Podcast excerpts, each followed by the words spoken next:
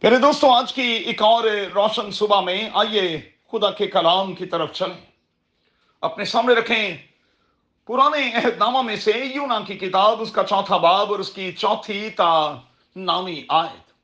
آج صبح کے لیے ہمارا مضمون ہوگا رائٹ ٹو بی اینگری غصہ ہونے کا حق۔ اچھا کئی بار میں اور آپ خام خواہ غصے ہو جاتے ہیں۔ من میں کیا ہوتا ہے کہ میری مانی کیوں نہیں گئی؟ میری سنی کیوں نہیں گئی؟ میری رائے کیوں نہیں لی گئی؟ میرے خلاف فیصلہ کیسے دے دیا گیا؟ یونا کو دو بار یہ کہا گیا کہ تو ناراض ہے۔ چوتھے باب کی چوتھی اور پھر نامی آیت کو دیکھیے گا۔ یوں نہ انتہائی ناراض ہے کہ بس جینا نہیں چاہتا، مر جانا چاہتا ہے۔ اچھا ذرا غور کیجیے گا۔ یونا کی ناراضگی بنتی بھی ہے یا کہ نہیں؟ یونا کی ناراضگی کا کارن کیا ہے؟ نینوا کے لوگوں کا بخشا جانا۔ وہ سمجھتا ہے کہ میں جھوٹا ثابت ہوں گا۔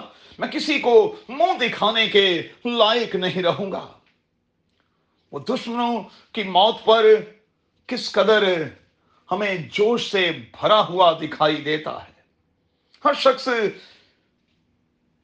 پیارے دوستو، آج یونا کے جیسے ہی ہے۔ ہم اپنے مخالفین کو گرتا ہوا، پٹتا ہوا اور پھر مرتا ہوا دیکھنا چاہتے ہیں۔ اور کتنی بار ان کے لیے اس قسم کے منصوبے نہیں بنائے جاتے۔ کتنی بار ہم نو کو پسند نہیں کرتے۔ نو کہنے پر ہم غصے میں آ جاتے ہیں اور پھر کچھ بھی کرنے کو تیار ہو جاتے ہیں۔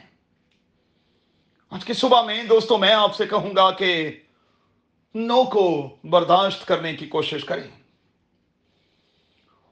اور اس بات کو کبھی نہ بھولیں کہ ہمارا غصہ جو ہے وہ کائن کی طرح ہم سے کچھ بھی کروا سکتا ہے۔ اور اس کے نتیجے میں ہم کائن کی طرح خانہ خراب بھی ہو سکتے ہیں۔ یاد رہے کہ یہی لفظ بائبل مقدس میں استعمال کیا گیا ہے۔ اپنی ناراضگی کا جائزہ لیں۔ اور ذرا دیکھیں کہ کیا آپ کی ناراضگی بنتی بھی ہے یا کہ نہیں؟ آپ کا غصہ بنتا بھی ہے یا کہ نہیں؟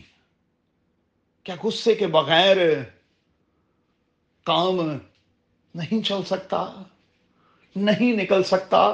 کیا بات نہیں بن سکتی؟